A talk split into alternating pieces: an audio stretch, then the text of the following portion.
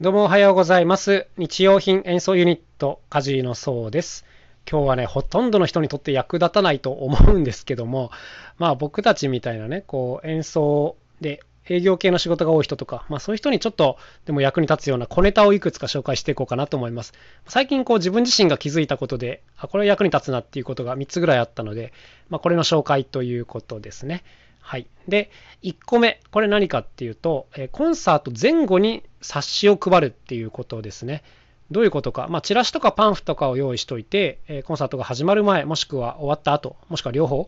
に配るっていうことなんですけども、まあ、これ一部僕らもやっているんですが、なんていうんですかね、こう、パフォーマンスをするときに話って長く聞いてもらえないんですよ。なんとなくこれ分かりますかね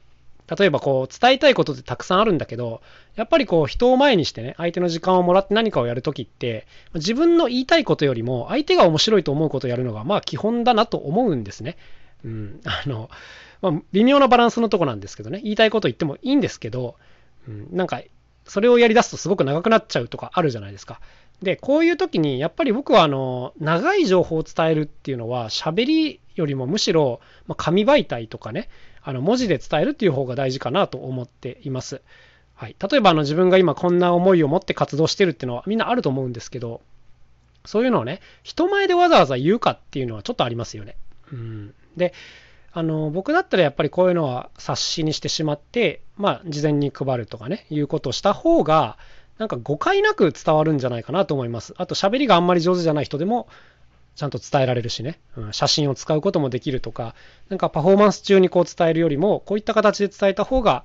いいんじゃないかなというふうに思っていますけどね。あとあの僕らがよくやるのは、物販の案内とかも最初にこう、パンフに一緒に載せて案内しているということはよくあります。あんまり他で見ないやり方なんですけどね、これは結構やっぱ有効ですよ。その、最初、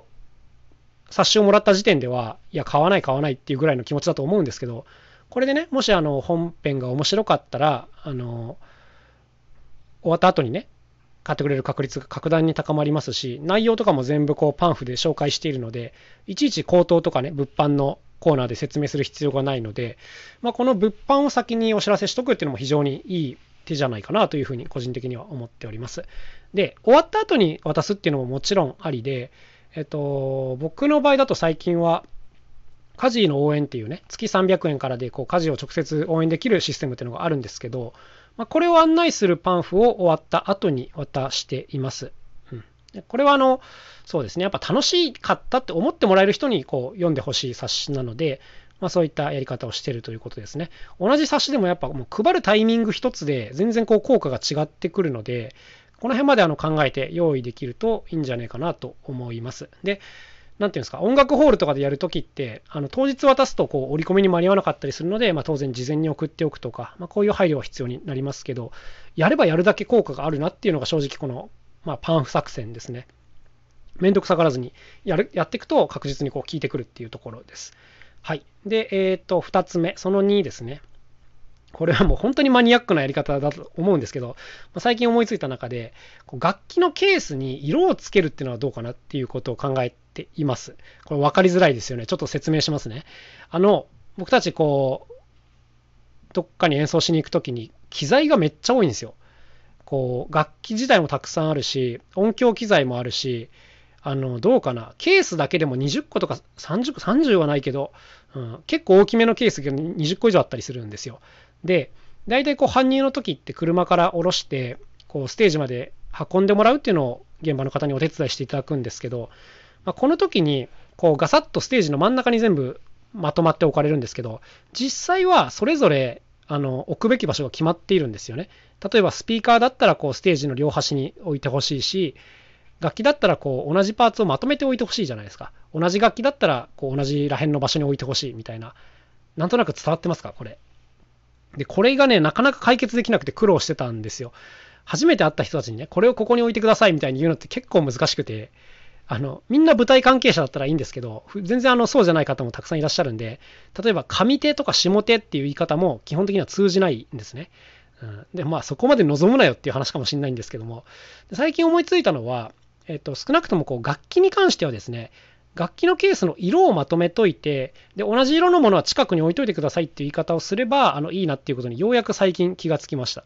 はい。なんとなくわかります。例えば、あと、PA 機器だったら、全部に、そうだな、赤色のリボンをつけとくとかね。で、この赤色のリボンのやつは全部こう、まとまって、まとめて置いといてくださいとかいう言い方をすれば、まあ、音響機材が全部近くに一応置かれるじゃないですか。多分。多分ですけど。はい。ってことで、まあ、この調子で、ケースの色とかね、ちょっとしたこういう工夫をするだけで、あの、搬入っていうか、セッティングの時の手間が、まあ、大きく変わってくるだろうなと思ったので、これはね、結構大事なポイントかなと思いました。僕ら、の、自分たちの仕事を分析した時に、やっぱね、一番疲れるのが、この搬入室なんですよ。この機材を運んだり、まあ、組み立てたりとかね。っていう、この作業に一番時間を使うし、労力を使うので、ここをいかに楽にするかっていうのが、まあ、超大事なポイントなんですね。で、片付けの時とかもできるだけこう手伝ってもらうマニュアルを作ったりとか、車にこう機材を積み込む順番のマニュアルを作って、この順番で運んできてくださいみたいなことをやってて、あの、これやるとね、めちゃくちゃ楽なんですよ、本当に。で、ただこの搬出の時はいいんですけど、搬入の時はどうも工夫がしづらいんだよなってことをずっと思ってたんですが、ようやく一つね、これで巧妙が見えましたね。はい。まあ、まだまだもっとやりようがある気がします。理想はね、こう運んでもらって、所定の位置に最初から全部置かれてるっていう、ここまでできると完璧なんですが、あの なかなかやっぱこれは難しいですね。そこまでできたら苦労しねえなっていう感じなんですけども。はい。まあ、もうちょっと探ってみますが、あれかな？例えばスピーカー自体に書いとけばいいのかな？舞台のこの辺に置いといてください。いやー、難しいな。見えないとこに書いてきゃいいかもしれないですけど、やっぱそれを読んだ人がちゃんと理解できるかどうかっていうのは、ちょっと別問題ですからね。いやー、もうちょっとなんかやりようがあるような気がしますけども。はい。まあ、引き続き工夫してみますね。はい。で、あとはですね、ちょっと今のケースの色問題にも近いんですけど、まあ、ポイントその3ですね、今日の。これは、えっ、ー、と、楽器にもタグをつけたらどうかっていうことです。タグ。はい。これはあの、最近服とかの話をちらほらしてますけども、服って一個ずつまタグがついてますよね。内側とかにね。で、これにまあ作った会社の名前とか、素材であるとか、注意書きとかが書いてありますよね。これをまあ選択する際に必要な情報だったり、まあ、後からこうどこが作ったものなんだっていうのを調べるのに必要なんですけど、そういえばこれってすごくいいよなと思ったんです。あとはこう食べ物とかにも、スーパーに行ってお惣菜を買う時もね、書いてありますよね。こう商品名はもちろん、内容量とか使ってるその素材というか入ってるものとか、まあ、賞味期限とかこういったものが全部表示されていますがこれってまあ当たり前に見えてなんか特に今まで意識してこなかったんですけどもなんかこう物に対してこういうタグを作るっていうのは結構いいんじゃねえかなと思ったんですよ。うん、っていうのは例えばねこれがじゃあケースにこういうタグが作って貼ってあったとするとこう当日お手伝いしていただく時もあの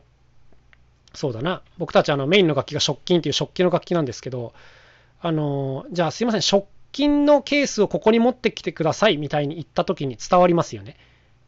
このタグがないと、どれがどのケースなのかなんてこう一般の方には全くわかんないじゃないですか。だけど、こういう言い方ができると、まあ一個ずつ名前を付けていくに近い作業なんですけども、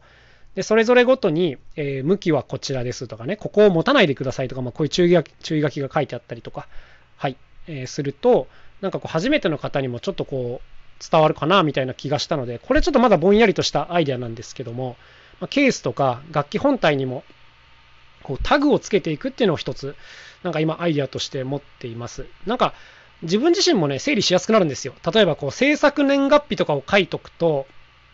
あの大体